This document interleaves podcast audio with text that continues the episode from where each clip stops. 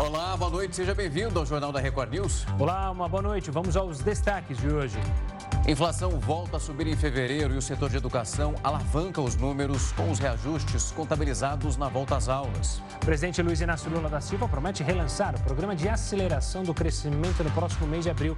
Agora a promessa é que ele funcionará com parcerias público-privadas e diversas concessões. O preço das carnes cai mais de 1,25% em fevereiro. Essa é a maior baixa desde novembro de 2021. O presidente do Banco dos BRICS promete deixar o cargo no dia 24 de março e ex-presidente Dilma Rousseff faz articulações para assumir o comando da instituição. Congresso Nacional da China elege Xi Jinping por unanimidade para o terceiro mandato no país.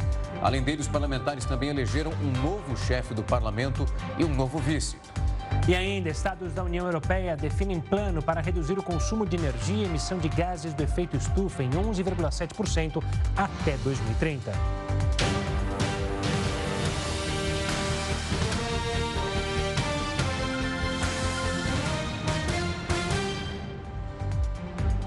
Presidente do Banco dos BRICS, o brasileiro Marcos Troijo, deixará o cargo no dia 24 de março. A informação foi publicada pela instituição nesta sexta-feira.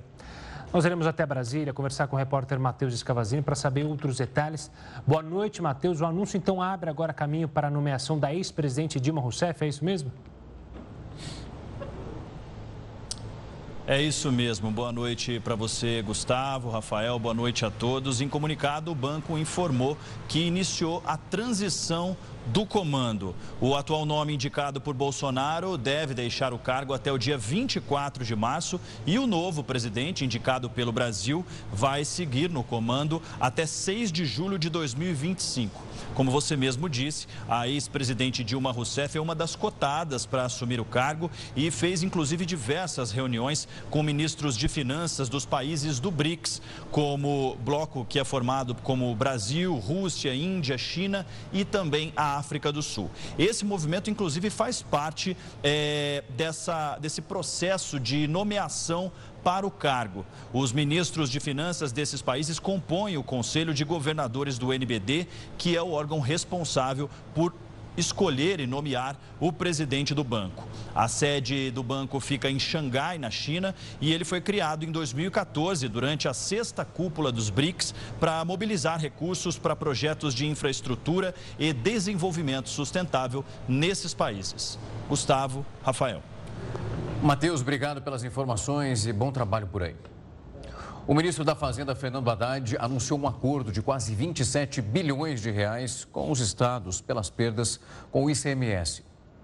O acordo foi feito para compensar os estados por causa da redução na alíquota do ICMS sobre combustíveis, energia, transportes e comunicação.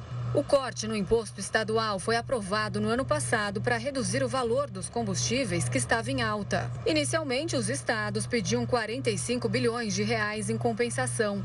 Mas após negociações, chegaram a um consenso e o valor reduziu quase a metade. Quando é um acordo, nunca é satisfatório para ninguém, né? É uma conta que você é, faz com base em parâmetros e é técnico. Então, é, tecnicamente, é, o trabalho foi intenso e chegaram ao valor de 26,9 bilhões de reais. Então, número de compensação. Uma boa parte disso já está resolvida, porque alguns estados é, conseguiram liminar para não pagar as parcelas referentes às suas dívidas com a União. Teve estado, inclusive, que deixou de pagar mais do que teria a receber e isso vai ser dado um tratamento específico quando isso aconteceu. A compensação financeira será abatida de dívidas de estados com a União.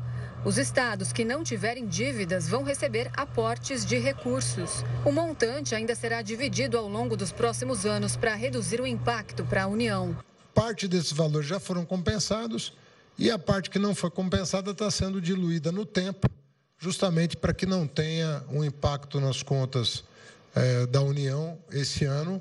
Então, nós estamos diluindo os efeitos desse, desse acordo para que a gente consiga acomodar nas nossas projeções é, e metas que já foram anunciadas, inclusive, desde janeiro. Nos estados que têm até 150 milhões de reais para receber, A compensação será feita metade neste ano e o restante em 2024. Já os que têm a receber entre 150 e 500 milhões de reais, o valor será distribuído um terço em 2023 e dois terços no próximo ano. E para os que vão receber mais de 500 milhões de reais, o montante será diluído em 25% para este ano, 50% em 2024 e mais 25% em 2025. As regras são as mesmas para os estados em recuperação fiscal, mas o adicional de 900 milhões de reais será compensado na dívida de 2026. Por causa dessa divisão, o impacto nas contas da União para 2023 será de 4 bilhões de reais. E a inflação voltou a subir em fevereiro. O índice foi puxado, principalmente pelos gastos na educação. De acordo com dados divulgados pelo IBGE nesta sexta-feira, a inflação oficial do Brasil subiu 0,84% em fevereiro. Em janeiro, o índice ficou em 0,55%. Dos nove grupos de produtos e serviços pesquisados, oito tiveram alta no último mês. O destaque ficou com o setor de educação, que subiu mais de 6%. Este aumento reflete gastos comuns para esta época do ano, como reajustes nas mensalidades escolares. O ensino médio teve a maior alta individual neste grupo, com um aumento de mais de 10%. Na sequência, aparece ensino fundamental, que também subiu acima dos dois dígitos. Pré-escola, creche, ensino superior, curso técnico e pós-graduação. O único setor que recuou em fevereiro foi o de vestuário, com variação negativa de 0,24%. Este foi o segundo mês consecutivo de queda nesta categoria. Nos últimos 12 meses, o IPCA acumula alta de 5,6%. O índice está superior à meta de 2023. O Conselho Monetário Nacional fixou em 3,25% a meta da inflação deste ano a gente continua nesse assunto para falar da alta da inflação, principalmente olhando para fevereiro, agora com Alexandre Lohmann, estrategista, chefe da Constância Investimentos. Alexandre, uma ótima noite, é um prazer recebê-lo aqui para conversar conosco essa noite. Olá, boa noite a todos, obrigado pelo convite. Alexandre, um ponto que chamou um ponto que é de fato que a gente precisa conseguir esmiuçar para entender o que aconteceu é a educação, que aparece ali no ranking com essa variação para cima com algo que é muito substancial. A gente tem essa volta às aulas, todo mundo voltando para essa rotina. É o que de fato altera esse valor e joga essa porcentagem para o alto? Então, sim, é, claro, é uma, uma alta bem sazonal. Né? Cada ano, em fevereiro, é, tem um reajuste da mensalidade escolar e sempre tem um pico dos preços dos serviços. É, então era esperado, né? Isso não foi uma surpresa. Talvez o valor é um pouquinho mais alto. Por quê? Porque o valor dos cursos eles são reajustados baseado na inflação acumulada no, nos períodos anteriores. E a inflação acumulada, né, apesar de ter caído uh, nos meses mais recentes, com os cortes de imposto, no fim do último mandato, uh, a, a inflação acumulada nesses últimos anos era bem importante, então teve um reajuste uh, substancial do, das mensalidades escolar. Alexandre, uma boa noite da minha parte também. Esse resultado acima do esperado, como você mencionou, pelo mercado e pelos analistas, coloca em pressão esse novo arcabouço fiscal que o governo promete e que a ministra Simone Tebet até disse que vai agradar a todos.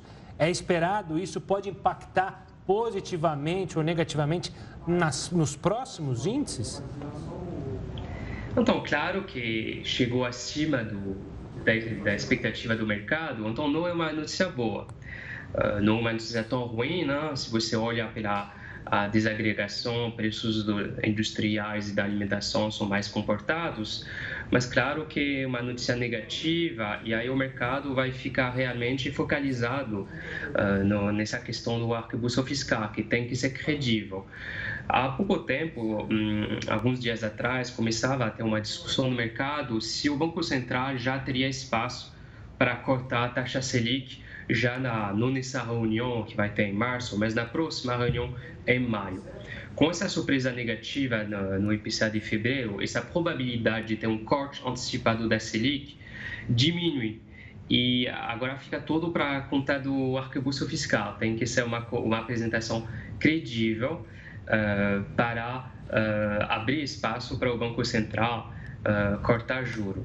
Infelizmente, a proposta que, a, que contenta todo mundo, e, eu acho bem raro. Alexandre, quando a gente olha as porcentagens, onde estamos, ali o centro da meta é em 3,75. A gente já passou de 5. Essa margem de escopo chegaria em 1,75. A gente viu, como você explicou muito bem, esse fator sazonal, a partir de agora, olhando para a educação. Quando a gente olha para os próximos levantamentos, é possível já esperar dentro das sazonalidades algo que chame a atenção e que puxe isso por uma situação que seja, digamos, um pouco mais confortável para nós? Então, o que uh, estamos vendo nas coletas diárias de preço já no, no, começo de março e que você tem uma, uma inflação comportada do lado da alimentação e uh, dos preços industriais. Não? Tá, a, a atividade econômica está desacelerando, então, naturalmente, os preços industriais uh, estão um, indo mais devagar o grande problema da inflação agora não vai ser tanto o que a gente chama de preços livres, preços do mercado, indústria, serviços, alimentação, mas vai ser do lado dos preços que a gente chama de administrados. Uh, preços que são determinados pelo Estado. Uh, por exemplo, o, o preço da o preço da gasolina vai aumentar bastante, né? já está aumentando depois da recomposição de, de imposto. Uh, a energia elétrica subiu em fevereiro por coisa também de imposto e a gente não está imune a novas altas de imposto. O, então, o cenário é assim, né? vamos ter uma desaceleração bem razoável dos preços livres, mas do lado dos preços administrados, uh, o cenário mais preocupante é o que explica que a inflação tem tanta dificuldade para desacelerar mais. Alexandre, a gente olhou muito para o cenário é, é, nacional. Obviamente, a inflação é um problema nosso, é uma questão nossa. Mas o ambiente externo também pode manter essa inflação acima do que a gente gostaria ou não? Esse é um problema interno que só nós mesmos aqui, é, trabalhando com a questão fiscal, com o arcabouço fiscal, com a responsabilidade fiscal do governo, que vamos conseguir manter essa taxa de inflação dentro da meta? Então, é assim, a crise de, de inflação é uma crise mundial. Teve essa crise nos Estados Unidos, na Europa. Aí, dentro desse contexto difícil, as políticas que são adotadas pelo governo uh, pode permitir de uh, piorar o ter uma crise menos grave uh, que fora. Então, o, o, por que, que é importante ter um arcabouço fiscal credível? Porque o Brasil ele ele tem uma taxa uh, de juro muito elevada, o diferencial de juro. Isso deve ajudar a nossa moeda. Mas a, a moeda brasileira, ela não se fortalece tanto como esperado por causa uh, do medo do, do estrangeiro de investir no real. Uh, eles têm medo justamente desse risco fiscal. Então, ter um arcabouço fiscal credível poderia permitir mais fluxo de, de dólar para o Brasil e uh, ajudar a taxa de câmbio, o que poderia ajudar a baixar a inflação. Então é assim, você tem um cenário que não é fácil ao nível mundial, mas você tem políticas para uh, fazer que dentro desse cenário ruim o Brasil está melhor que os outros países. Alexandre, quando a gente olha para transporte ali, houve uma variação negativa, chegando a 37%, alimentação na casa de 16%. Para esse fato, a gente tem uma resposta específica? É possível esperar também que nos próximos levantamentos essa variação continue dentro dessa margem? Para a alimentação você já começa a ter uma queda. Uh, também os preços da alimentação foram bastante impactados pelas condições climáticas que agora estão ficando um pouquinho melhor e então tem uma, uma certa desinflação né? da, da queda até de, de, alguns preços bem importantes na alimentação, batata, uh, tomate. Uh, do, do lado do transporte é mais complicado porque uh, apesar de ter uma queda recente dos preços internacionais da, da gasolina, uh, você tem alta uh, de imposto, na né? recomposição dos impostos federais que foram cortados pelo governo precedente. e então, mesmo se os preços internacionais vão cair, no Brasil os preços vão subir por causa dessa, dessa alta de imposto. Alexandre, a gente vai falar mais para frente, mas eu, eu, quero saber também da sua opinião. O presidente é, Lula cita a possibilidade justamente de uma volta de um novo programa de aceleração do crescimento, ou seja, é que os bancos é, nacionais, que os bancos estatais emprestem mais para fazer uma movimentação justamente da economia. Como que o mercado analisa isso? Há um temor de gastos excessivos, mais uma vez, se a gente olhar para o histórico do governo petista, principalmente do governo da presidente Dilma Rousseff, se gastou muito mais do que se arrecadava. Então, o problema desse, desse tipo de programa é isso, é a eficiência do gasto público e também a intervenção do, de, do crédito subsidiado, que acontece em grandes empresas uh, que não precisam de ajuda de ninguém para emprestar dinheiro, vão pedir dinheiro nesses bancos públicos com crédito subsidiado por dinheiro do contribuinte. Então, por isso que isso foi uh, muito ruim em termos de resultado no governo da presidente Dilma Rousseff. Uh, eu acredito, não, ainda não tem o design dessa nova política, uh, mas eu espero que a lição a lição do passado foi aprendida e que dessa vez vai ter um design melhor nessa política. Uh, mas claro que um receio do mercado isso não vai ajudar a percepção do risco fiscal e, uh, do, e a pressão sobre a taxa de câmbio. Alexandre, foi um prazer recebê-lo aqui para explicar um pouco, fazer a leitura desse panorama, entender um pouco também das perspectivas já para os levantamentos seguintes. Muito obrigado por vir aqui conversar com a gente.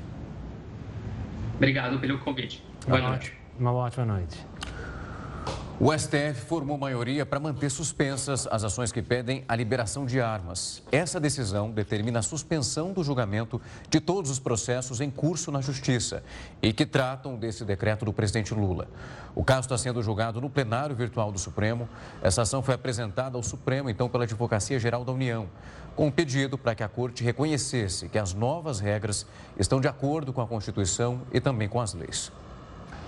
Eu falei do PAC, né? O presidente Luiz Inácio Lula da Silva defendeu empréstimos de bancos públicos e falou em recriar o programa de aceleração do crescimento durante uma reunião com ministros.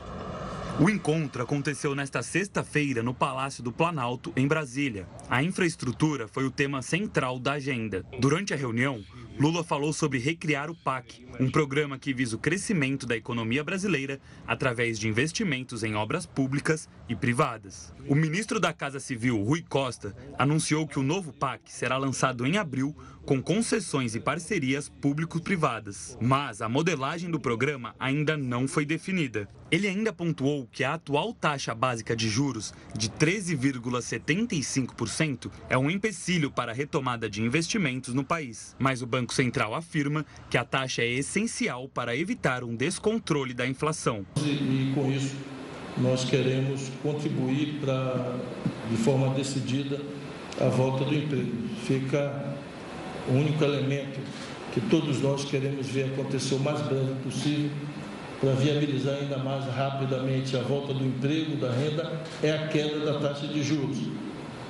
Porque a 13,75 é, não é fácil botar um projeto de PPP, de concessão, de pé a essa taxa de juros. Rui Costa disse que o governo quer utilizar fundos garantidores no programa e que irá conversar com o ministro da Fazenda, Fernando Haddad, para definir como isso seria possível. As expectativas de valores para o novo programa não foram informadas, mas o ministro disse que haverão relatórios periódicos com dados para informar a população. O objetivo do programa é retomar obras inacabadas e contratar novas, mas o novo modelo pretende abarcar outras áreas além da infraestrutura. E ainda sobre esse novo programa de investimentos que visa recriar o PAC, agora a gente vai ter um nome diferente, pelo menos daqui a uns dias, essa expectativa, tendo esse objetivo de contratar essas novas obras e retomar aquelas que foram inacabadas. A gente vai conversar com o Álvaro Martin Guedes, que é especialista em administração pública da Unesp. Álvaro, uma ótima noite, um prazer tê-lo aqui com a gente. Boa noite, muito obrigado pela oportunidade. Álvaro, quando a gente volta um pouquinho no tempo, a gente lembra, vamos chamar de PAC 1, aquele primeiro anunciado. Tínhamos ali pelo menos 500 bilhões que foram ofertados, depois um valor muito alto sendo acrescentado de pelo menos 140. Quando a gente já chega no governo de Dilma Rousseff, algumas obras que não foram acabadas começam a entrar também nesse PAC 2 que foi ofertado e também dito pela petista, com o objetivo de acabar aquilo que tinha começado. O próprio presidente disse hoje que não temos um valor definido, o quanto isso vai custar. Eu queria saber de você, lá no passado a gente falava sobre transporte, a questão sanitária que é super importante e também outros pontos que são necessários para o desenvolvimento social. A gente, apesar de possivelmente teremos um novo nome, os objetivos continuam sendo os mesmos? Não, há substantivas diferenças entre o PAC do passado e o, as condições atuais. Né? Primeiro, vamos pegar a questão do saneamento. Nós temos um marco regulatório de saneamento é, bastante distinto, né? que coloca possibilidades de outras origens de financiamento. Essa é uma primeira questão. Uma segunda questão importante é a gente dar uma, observar uma questão conjuntural. Né? O que, que nós tivemos na gestão anterior, do ponto de vista de execução de obras né? e de uma articulação administrativa? Nós tivemos, a, a, a, é, a bem dizer, um apagão administrativo. Né? Nós não vimos é, ter grandes, é, grandes é, ações do ponto de vista de obras públicas, né? Podemos é, justificar o, de várias formas o que causou isso. E, aí seria necessário avaliações sobre isso. Mas o importante é constatar que isso não ocorreu. A segunda coisa, hoje, quando feito os anúncios e tudo mais, é, algumas medidas administrativas simples, né? Que meios de informação de andamento das obras estão sendo retomadas. Né? É, é, ou seja, é um, é um governo que chegou com pressa, muita pressa, para mostrar importantes resultados. A conjuntura exige, a, a, um, o cenário econômico também, e está tomando pé de uma situação em que ele percebe que basta reativar algumas coisas simples, né, como esse, esse, essa forma de bem gerir as obras, e, ver, e verificar que existe uma série de outras que estão paradas. E não estão paradas nos últimos quatro anos, não. É possível chegar em prazos de tempo superior, inclusive, como você bem estava identificando no, nos PACs, nem todos eles foram bem realizados. Então, essa, essa conjuntura de se falar em algo semelhante a um PAC hoje em dia, ela, ela se reveste dessas, dessas, desses condicionantes. Mas eu só queria destacar uma questão importante nisso aí. Né? O, o ministro, enfim, ele, ele chegou a mencionar a questão das concessões e a questão das parcerias público-privado. Se o atual governo for pensar em novos planos de investimento que não sejam por meio, principalmente das parcerias público-privadas, ou seja, financiados exclusivamente por recursos é, da, da, Federação, da União, é, esse, esse, programa de investimentos dificilmente sai do papel um impacto grande. Né? Ele, vai, ele vai ter que pensar em outras alternativas. E, e, nesse aspecto, isso não é um limite do atual governo, a questão de não perceber o significado das parcerias público-privadas, mas isso vem se arrastando no Brasil há muito tempo. É, poderia até dizer que isso é uma questão que está é, não bem amparada desde o século passado. Né? Então, é uma questão que nós precisamos equacionar. Então, é, é, é importante que o governo sinalize que está tomando pé da situação para bem fazer as coisas andarem, mas as intenções não são suficientes para concluir essas obras. Álvaro, uma boa noite da minha parte. Você tocou em parceria público-privadas. A gente vive um momento de incertezas econômicas, pressões, principalmente do lado do mercado, com a preocupação com a questão fiscal é, do país, esse novo arcabouço fiscal que a gente já mencionou. Se não fizer lição de casa e não der segurança a parceria público-privada vai para frente porque, é, como você mencionou, né, se ficar dependência só de dinheiro da União, não vai dar certo. Mas para atrair empresas privadas e grandes empresas, afinal a gente está falando de obras grandes, você precisa dar uma segurança para essas empresas, né? Não tem dúvida nenhuma. É, o que você está mencionando, a gente traduz da seguinte maneira: é, problemas conjunturais não podem estar influindo em programas de investimento que são de longo prazo, não há, não há dúvida nenhuma. A vantagem, a virtude das parcerias público-privadas é que elas, elas são uma forma de financiamento consagrada na experiência internacional, em que a gente tem exemplos de parcerias público-privadas desde a década de 70 do século passado. Quer dizer, não estou falando de nenhuma novidade. E que no Brasil isso ainda não funcionou como poderia, dada a experiência internacional. Então, agora, a sua pergunta é: desequilíbrio fiscal pode prejudicar uma parceria público-privada? Em tese, não. Né? Porque a parceria público-privada ela é um programa sólido, é, de longo prazo, desde que ela tenha o chamado fundo garantidor. Então, eventuais desequilíbrios fiscais e variações, inclusive de, de inflação, qualquer coisa nesse sentido, taxas de juros e tudo mais, é, afetam um pouco uma parceria privada, se bem estruturada do ponto de vista da sua engenharia econômica. Né? E aí, né, é, como nós ainda não temos uma experiência sólida e consolidada, condizente com a experiência internacional de parcerias público-privada, então, a sua dúvida permanece, porque se, se, se não houver um equilíbrio fiscal, como pensar em projetos de financiamento cuja maturidade deles ultrapassam duas, três ou até quatro décadas? Né? Não tem dúvida nenhuma. Então, é, é, é procedente a preocupação. Álvaro, foi um prazer tê-lo aqui mais uma vez para conversar com a gente, explicar um pouco desse panorama e entender também as expectativas, principalmente a importância desse ato, que tem que ser muito bem negociado entre o governo e as empresas que têm um papel fundamental para fomentar tudo isso. Muito obrigado. Eu que agradeço a oportunidade. Uma ótima noite, Álvaro. Boa noite. o aplicativo de corrida da Prefeitura de São Paulo já registrou mais de 23 mil motoristas inscritos que estão aguardando aprovação. O app, criado pela Prefeitura, tem o objetivo de concorrer com a Uber e a 99. E quem tem os detalhes ao vivo sobre esse novo serviço em desenvolvimento é o repórter Tiago Gardinali. Boa noite, Tiago. Olá, Gustavo. Boa noite a você, o Rafael, a todos que acompanham o JR News. O lançamento do primeiro aplicativo público de transporte individual está dando o que falar e é uma expectativa grande por parte de muitos usuários que costumam frequentar locais como esse onde eu estou, que na verdade originalmente era um ponto de táxi, mas por aqui, além dos táxis, também param os carros por aplicativo. Todos esses que estão em fila são veículos por aplicativo que estão pegando os passageiros. Agora, a expectativa com esse novo aplicativo, o primeiro público de transporte individual, é quanto à eficácia e principalmente a cobrança das tarifas. Isso porque esse aplicativo vai cobrar dos motoristas apenas 10,95%. Esse será o repasse feito pelos motoristas para a plataforma. Ou seja, eles ficarão com quase 90% do valor das corridas.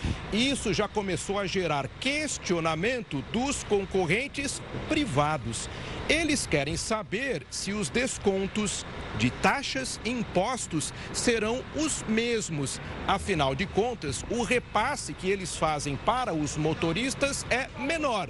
Sendo assim, a margem de lucro das plataformas é maior. Além disso, tem uma outra questão interessante. Esse novo aplicativo lançado pela Prefeitura não terá a cobrança da chamada tarifa dinâmica, que é aquela variação dos preços nos horários de pico, ou seja, em horários de mais congestionamento ou, por exemplo, em situações de greve. Eh, ou, ou, de paralisações. Nesta semana nós tivemos aquela situação da colisão dos trens na zona leste de São Paulo, um caos no transporte coletivo. Aí as pessoas começaram a chamar trans, o, o transporte por aplicativo e chegaram a pagar tarifas quatro vezes mais altas do que em horários normais. Esse novo aplicativo promete não ter esta variação que é calculada automaticamente pelo aplicativo. Bom, a expectativa para o início do funcionamento dessa nova plataforma depende então das inscrições.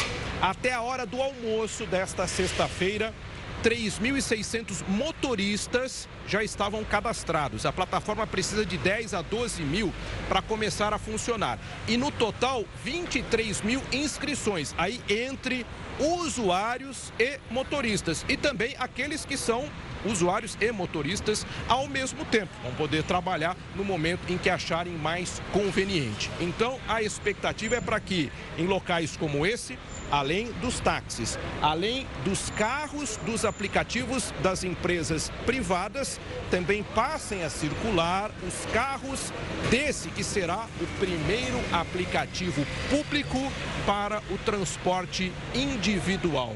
E aí, Gustavo, Rafael, será que vai dar certo? Será que as empresas privadas também serão obrigadas a baixar os seus valores e aumentar o repasse para os motoristas?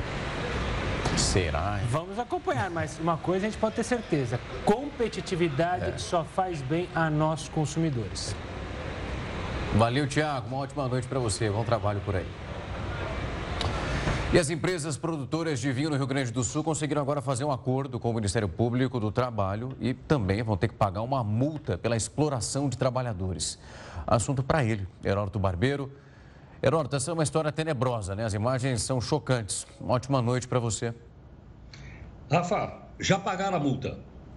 Pagaram uma multa de 7 milhões de reais. Agora, o que é interessante é o seguinte: as três produtoras de vinho, vinícolas, uh, Aurora, Garibaldi e Salton, eles não contrataram esses trabalhadores. Ué, como é que então? Não contrataram? Não. Tinha uma firma, uma empresa terceirizada chamada Fênix, e ela contratou os trabalhadores, especialmente na Bahia, prometendo um salário de 3 mil reais para ele, mais alojamento, não é isso que a gente está mostrando aí, né? prometeu outra coisa. 3 mil reais, alojamento, comida da melhor espécie, etc. O pessoal veio.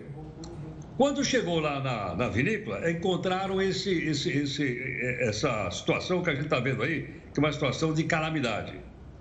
Agora você diz, mas pera um pouquinho. Então, se foi uma empresa terceirizada que contratou, o que é que as vinícolas têm com isso? Tem o seguinte: elas são corresponsáveis. Houve um caso famoso aqui em São Paulo, não sei se todo mundo lembra, quando aquela marca muito famosa de roupa chamada Zara, que tem tudo quanto é shopping. Pois é, tinha lá uma terceirizada que pegava os bolivianos, colocava os bolivianos numa situação pior do que essa que a gente está colocando aí, e quando o Ministério do Trabalho deu em cima, eles não, não é conosco, é assim.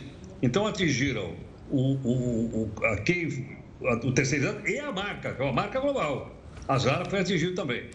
Agora, o que é interessante é o seguinte: é interessante é que essa situação ela remete de fato a gente a um passado tenebroso da nossa história, que é a existência da escravidão. É chamado de trabalho análogo à escravidão. E aí você então vai comprar um vinho como esse que a gente está tá vendo aí, ó. A hora que você olhar o rótulo e ver escrito Vinícola Aurora, ou Salton, ou Garibaldi, você vai lembrar do quê? Oh, peraí, são esses caras que exploravam aquelas pessoas desse jeito e tal. Então, o impacto da marca é muito grande. Esses 7 milhões foi um TAC, um termo de ajustamento de conduta assinado com o Ministério Público, dizendo: olha, a gente não vai fazer mais isso.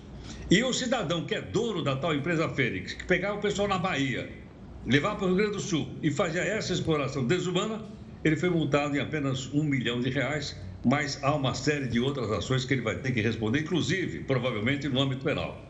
Então, acho que é bom que as empresas saibam o seguinte: o fato de eu contratar um terceirizado para fazer um determinado serviço não me exime de responsabilidade. Estou citando dois casos: o caso das vinícolas e o caso da Zara. Portanto, eu acho que isso é importante para que a gente não tenha, então, uma reprodução de um tipo de trabalho que não é compatível. Agora, curioso é o seguinte: como é que denunciaram?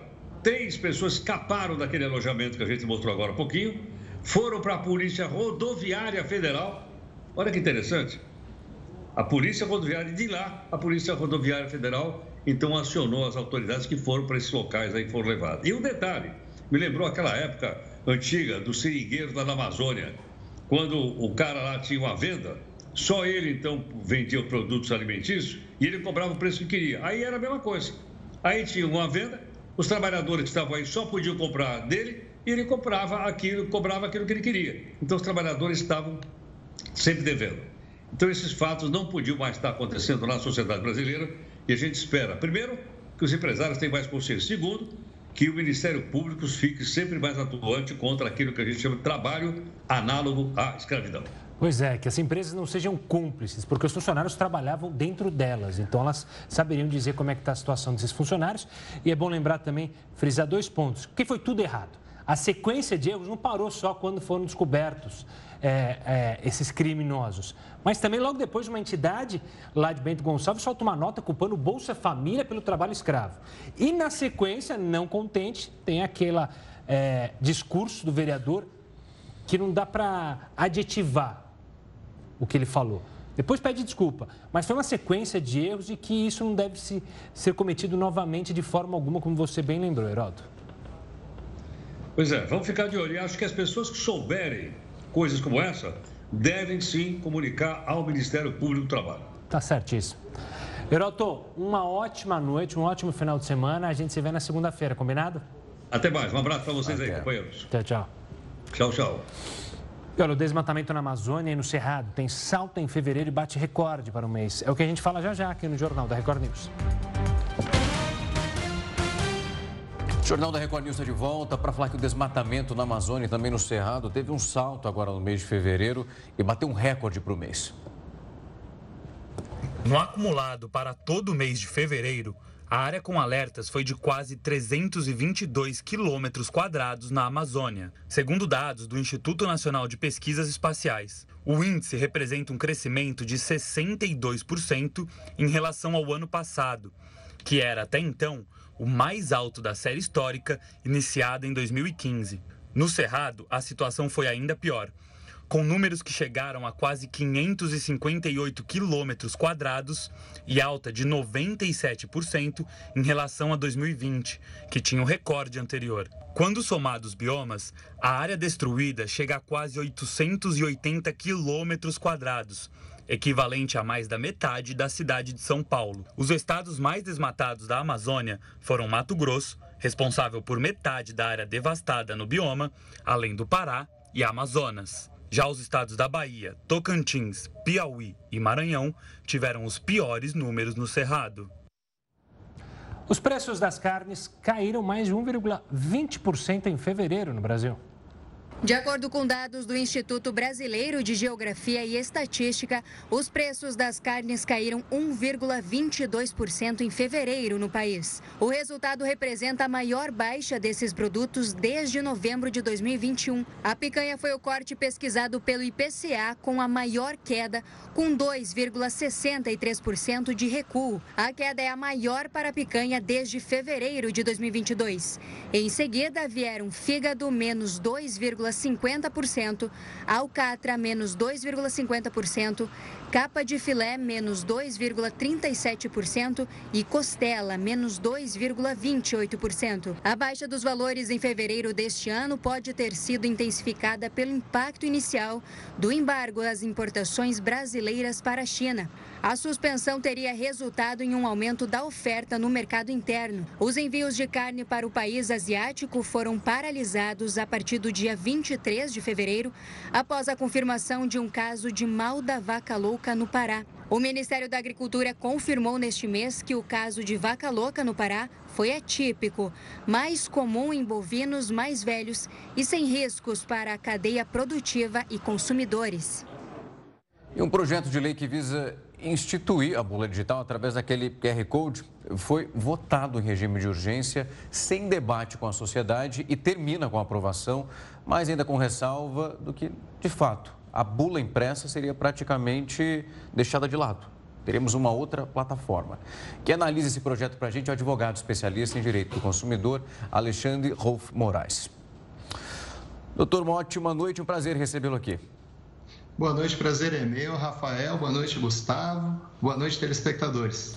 Doutor, vamos Uma honra estar aqui. Vamos entender o que vem pela frente. Aquela bula tradicional que a gente recebe dentro da caixinha quando, quando compra o medicamento, ela seria então alterada pelo QR Code colocado na caixinha e aí a pessoa usa o celular para verificar quais são as indicações? Pois é, infelizmente, nós fomos pegos de surpresa em novembro de 2021 com um projeto de um deputado federal do Piauí indicando que ele consultou cardápio de restaurante e achou muito bom examinar o cardápio de comidas pelo QR Code e pensou que poderia estender isso para os medicamentos. Entretanto, a ideia inicial do projeto, felizmente pela atuação firme de vários deputados de várias matizes políticas. Eu poderia citar aqui a deputada Bia Kisses, o deputado Celso Russomano, o coronel Tadeu, o deputado Vicentinho, o deputado Bom Gás, eh, gente de esquerda, de direita, depois no Senado também, senador Contarato. Essas pessoas procuraram observar os nossos argumentos de que é, a exclusão da bula de papel deixa aquelas pessoas que não têm um smartphone, não têm um plano de dados, ativo e não tem área de sinal sem a informação. E informação é um direito básico do consumidor, consagrado inclusive na nossa Constituição Federal. Portanto, o projeto que nasceu para extinguir as bulas de papel, ele foi alterado e hoje se diz que a bula de papel deve coexistir com a bula eletrônica, que pode ser acessada por smartphones, que nem todas as pessoas usam. Aliás, se me permitem, segundo o IBGE, nós temos cerca de 39 milhões de pessoas no Brasil sem acesso à internet. É, o QR Code é uma tendência, mas óbvio que a gente não pode pôr é, o carro na frente dos bois. Mas aí as empresas ficariam obrigadas, então, a colocar, a disponibilizar os dois modos, o QR Code, o digital e também manter a bula tradicional? Haveria um tempo, haverá um tempo para que elas é, coloquem o QR Code? O QR Code vai ser obrigatório ou pode ser só é, caso a empresa queira? Interessantíssima questão, porque a lei estabeleceu que a Anvisa, a nossa Agência Nacional de Vigilância Sanitária, irá determinar que tipos de medicamentos terão só uma modalidade de bula ou só impressa ou só digital. Isso nos causa muita preocupação. A repercussão já é imediata. Por exemplo, há um voto de um dos diretores da Anvisa. A Anvisa trabalha com cinco diretorias. Portanto, a lei que ela solta se chama Resolução de Diretoria Colegiada, RDCs. Um dos diretores lá já entendeu, por exemplo, que para os hospitais e rede de saúde, do atendimento agudo ali, é, pode reduzir para 10% o número de bulas impressas. Vocês vejam, nós vemos isso do, do, do, direito consumidor, PROCON, vemos com muita preocupação. Não sou membro do PROCON, mas já endereçamos essas questões aos PROCONs, inclusive é um canal de denúncia para quem não tiver acesso a uma bula de papel, uma bula escrita. Portanto, respondendo à pergunta, a impressão no QR Code nas embalagens é permitida, mas é obrigatório ainda a presença da bula de papel. E nos hospitais e na rede de assistência pública, nós vemos com muita preocupação essa redução de bulas. Nós vemos casos de medicações incorretas dentro de hospitais. Muitas vezes um paciente ou um acompanhante não tem acesso a um papel que poderia estar naquela prancheta de acompanhamento médico com a bula da medicação que está sendo ministrada ali àquele familiar. Nós não estamos vendo essa realidade, vemos isso com muita preocupação. É preciso, em termos de direito do consumidor, que as pessoas não regridam, nós precisamos evoluir. É uma evolução é, colocar uma bula digitalizada no QR Code, mas ainda temos um país de dimensões continentais com tantas falhas de comunicação que podem deixar a pessoa sem informação. E daí, diferentemente de um cardápio de restaurante, estamos tratando de uma medicação. Aquela senhora, aquele senhor, no meio da noite, medicando um filho, não pode ter dúvidas tem que abrir um pedaço de papel e ler o que é para dar e em que dosagem. A diferença entre medicamento e veneno é a dosagem. Doutor, quando Essa a gente... é a argumentação. Doutor, quando a gente olha para o que de fato foi dito pela Anvisa em relação à aprovação e que foi proferido durante o voto, era que a expectativa é que pelo menos eles tivessem uma atualização quase que em tempo real dessa bula. Mas pela explicação que o senhor nos traz, nós estaríamos ao mesmo tempo dividindo entre as pessoas, algumas que nem têm um telefone, mas ainda não adianta ter o telefone, ter acesso à internet para você conseguir atualizar essa bula. Pois é, o, o, também é muito interessante essa colocação. Veja o seguinte: a Carteira Nacional de Habilitação já está disponível na forma digital. As pessoas podem acessar um site do Detran, do Denatran e consultar a sua carta de habilitação. E a recomendação que parte dos próprios órgãos de fiscalização é para que as pessoas imprimam essa carteira e deixem no seu veículo ou na sua carteira, no seu bolso, Por quê? Sabem que tem áreas sem sinal. Tá, é, aqui em São Paulo, a capital mais importante do país, na Avenida Anguera, Bandeirantes, na, nessas estradas já não tem sinal. Tem um monte de área de sombra. Imagina ter que tomar um remédio e procurar acessar isso se tiver um bom smartphone, se tiver um bom plano de dados em dia. Portanto, não é a realidade. Remédio, medicamento não pode ser tratado dessa forma. Medicamento precisa, não é à toa que a Anvisa, nós acreditamos muito na responsabilidade da Anvisa nessa regulação. É? é no Congresso Nacional, conseguiu se estancar essa sangria que era terminar com as bulas. O projeto original, e o curioso é que quem apresentou o projeto é um médico, né? O curioso é que tramitou em regime de urgência, como bem dito no início da reportagem, o que não permite a discussão mais detalhada nas comissões do Congresso Nacional Comissão de Defesa do Consumidor, Comissão de Seguridade Social, Comissão de Saúde. É, quando tem um regime de urgência, significa que estas comissões é que se manifestam em plenário é, é, a toque de caixa um projeto. E ali, pela atuação dos deputados que eu citei, eu volto a dizer, de várias matizes políticas. Gente que pensou no consumidor, que pensou nos seus eleitores e entendeu, não pode ter um projeto que acabe com a bula de papel, porque não é todo mundo tem telefone para acessar. Como vai acessar as informações do medicamento no meio da noite, numa falta de luz, numa falta de dados, numa área de sombra? Medicamento é coisa séria. Claro. Doutor Alexandre, obrigado pela participação aqui conosco e pela explicação sobre esse projeto, sobre as, os problemas que vocês encontraram e que a gente, claro, tem que colocar uma lupa para entender melhor. Um forte abraço e até a próxima. Boa noite, doutor. Um grande abraço a todos. Muito obrigado. No cenário internacional, o Irã e a Arábia Saudita retomaram as relações diplomáticas depois de uma ruptura de sete anos. A reaproximação aconteceu com mediação da China, junto com, com, as principais autoridades de segurança de cada país. O acordo inclui a afirmação de respeito pela soberania dos Estados e a não interferência em assuntos internos. Nos últimos anos, houve outras tentativas para a reconciliação, mas sem sucesso. Irã e Arábia Saudita duelaram durante anos e ajudaram a aumentar a instabilidade no Oriente Médio. As potências são governadas por grupos religiosos rivais e estão de lados opostos nas guerras do Iêmen e da Síria. Em uma nova demonstração de força, a Coreia do Norte divulga imagens do lançamento de mísseis realizado nesta semana. O Jornal da Record News volta já, não sai daí. Em uma nova demonstração de força, a Coreia do Norte divulgou imagens do lançamento de mísseis realizado nesta semana. As imagens apresentadas nesta sexta-feira mostram uma série de mísseis sendo disparados. O local onde os lançamentos ocorreram não foi divulgado, mas os projéteis caíram no Mar Amarelo. Os militares norte-coreanos também estiveram presentes. A ação foi observada de perto por Kim Jong-un. O líder ordenou que as Forças Armadas intensifiquem as manobras de guerra. Na quinta-feira, a Coreia do Sul divulgou que detectou o lançamento de um míssil de curto alcance que caiu no mar. A demonstração de força da Coreia do Norte ocorre dias após os Estados Unidos e a Coreia do Sul realizarem exercícios militares em conjunto. Na ocasião, os países utilizaram caças e fizeram bombardeios estratégicos na mesma região do Mar Amarelo. Estados Unidos e Coreia do Sul também prometem uma nova ação conjunta para os próximos dias. Desde o ano passado, a tensão entre Seul e Pyongyang aumentou, quando a Coreia do Norte bateu recorde no teste de armas. O Congresso Nacional da China elegeu Xi Jinping por unanimidade para um terceiro mandato no país. A votação contabilizou 2.952 votos a favor de Xi Jinping, nenhum contra e nenhuma abstenção. O atual líder do país era o único candidato na disputa. Em 2018, a China aboliu o limite de dois mandatos de cinco anos aos líderes. Por conta da mudança, a manutenção de Xi Jinping no poder era dada como certa por especialistas.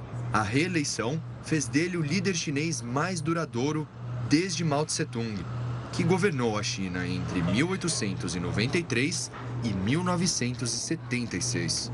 Nós temos aqui uma mudança bastante significativa que já vinha sendo anunciada, como você bem colocou, desde 2018, quando tem a eliminação da proibição né, de termos apenas uma reeleição ali no sistema chinês, no sistema de partido único e assim Xi Jinping já pavimentou o caminho, já deu indicações de que ele quer ficar no poder para a vida, de forma vitalícia. E isso sinaliza o que para o mundo? Menos previsibilidade sobre a China.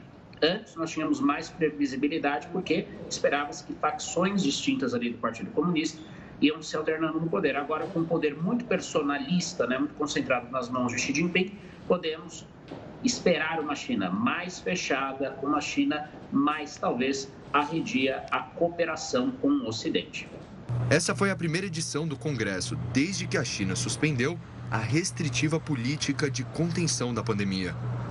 Após o anúncio do resultado da eleição, Xi Jinping fez um juramento à Constituição chinesa. Além de Xi, os parlamentares também elegeram um novo chefe do parlamento e um novo vice. Ambos são aliados próximos do líder chinês. Presidente do Chile, Gabriel Boric, faz a segunda reforma ministerial em apenas um ano de mandato. O Jornal da Record News volta já com essa e outras informações. O presidente do Chile, Gabriel Boric, fez a sua segunda reforma ministerial, isso em apenas um ano de mandato. O líder chileno trocou a chefia de cinco pastas, incluindo relações exteriores, esportes e obras públicas. Um dos motivos para essa mudança é que uma pesquisa feita no país apontou que apenas quatro ministros eram conhecidos por mais de 60% da população. Além disso, essa troca faz acenos à coalizão partidária. Boric vive um momento que é delicado depois que a Câmara dos Deputados derrotou a reforma tributária proposta por ele nessa semana. Os estados da União Europeia definiram hoje um plano para reduzir o consumo de energia em 11,7% até 2030. O plano visa reduzir em até 55% a emissão de gases em comparação com 1990. O setor público de cada país deve reduzir seu consumo em 1,9% ao ano e cada país deve reduzir seu consumo anual de energia em cerca de 1,5%. Em outro trecho do texto, os países ficam obrigados a renovar anualmente pelo menos 3% da superfície dos prédios públicos para melhorar a eficiência energética. Agora, os representantes dos países precisam firmar o acordo formalmente em Bruxelas. Essa edição do Jornal da Record News vai ficando por aqui. Muito obrigado pela sua companhia. Tenha uma ótima noite, um ótimo final de semana e fique agora bem acompanhado com o News das 10 e a Renata Caetano. Tchau, tchau.